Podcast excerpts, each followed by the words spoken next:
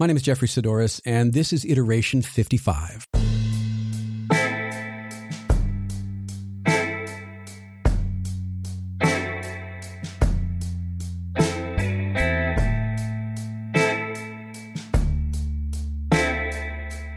couple weeks ago, I had a terrific conversation with an artist whose work I've admired for years.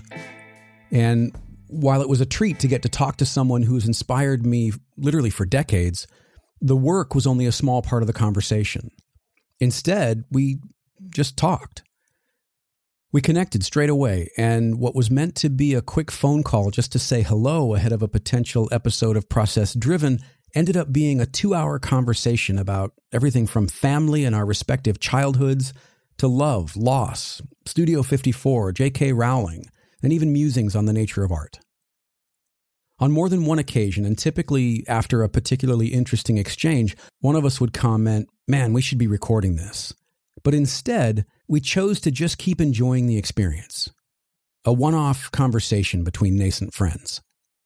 It was sort of like that scene in The Secret Life of Walter Mitty, which if you haven't seen the film, you really should. I'm not typically a huge Ben Stiller fan, but I loved him in this movie, and I've seen it, I don't know, half dozen times.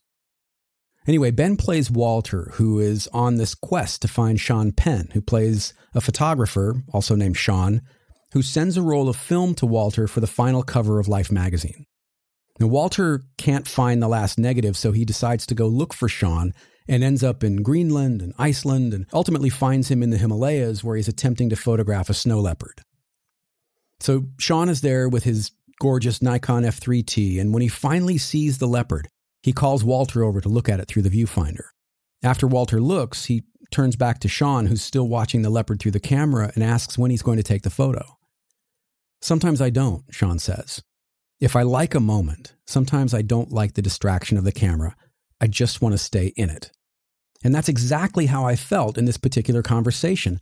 I didn't want to feel, I don't know, not necessarily distracted, but aware of the mic and that we were recording. Sometimes when we engage in an activity, particularly one that's deemed creative, and I've got my air quotes here, there's some other motive at play beyond just the engagement or the connection to the activity itself.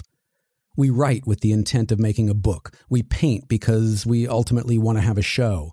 Or we take photographs so that we can share them on Instagram. Now, I'm not for a moment suggesting that those motivations aren't a valid part of the process, because I think they are, or they can be. But I think it's easy to lose sight of the fact that they are merely a part, not the whole. And even when there's an expectation of a book or a show or an audience, there's still value in being able to just stay in the moment for a while, regardless of that expectation. Sometimes you may choose not to take the photo, to use the example from the film, or to come full circle, not to record the conversation, or even if you do record, choosing not to share it. For example, I have, a 40-minute conversation with a previous process-driven guest all about various soaps and our thoughts on dental hygiene that I will never release, because even though it was recorded, that moment, that connection over something that was at the same time mundane and fascinating was just for us, not something to be commodified. I would go so far as to say that practicing not taking, not sharing, not recording, not making or doing for any reason other than to have the experience or participate in the practice can help keep you grounded, and maybe even lead you to better choices, at least more interesting choices. Now, I know this can be hard to connect to if it's not why you got into the thing that you're into in the first place, but it may be something to try to cultivate if you're feeling cynical or burnt out or somehow disconnected from that thing that you used to love. What matters is the relationship, the connecting, whether that's connecting to the materials, the process, or to the person in front of you. At least that's true for me. Let's make this an ongoing dialogue. Here are a couple questions for you to chew on. How do you stay in it? How are you able to stay connected or to reconnect to your primary motivations for being creative when other things pull you too far away from center? Question 2, if you do have a quantifiable end product that's an integral part of your creative goals, how do you keep that balance and honor that pure process of making when you consistently need to get work out the door? I'd love to hear from you. Email me at talkback@jeffreysaddoris.com.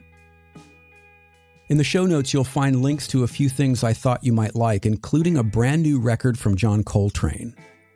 Blue World was recorded with Coltrane's classic quartet in 1964 between recording Crescent and A Love Supreme.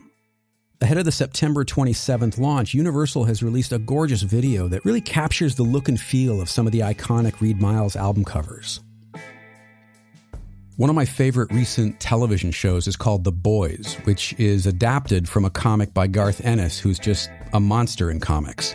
He created Preacher and wrote for The Punisher and Hellblazer and a bunch of other books. His latest project is a 6-issue series called Sarah, which tells the story of 7 female snipers who find themselves caught up in a deadly struggle against an evil German invader. The series has been called a masterclass in comic storytelling and one of the finest works of his career. And finally, Robert Frank died on Monday at the age of 94. He was one of the most influential photographers in the game, and his book The Americans inspired almost every other famous photographer you could think of. If you've ever considered pursuing photography, he is definitely a photographer whose work you will want to know. Subscribe to Jeffery Saddoris Everything in your favorite podcast app and get everything I produce.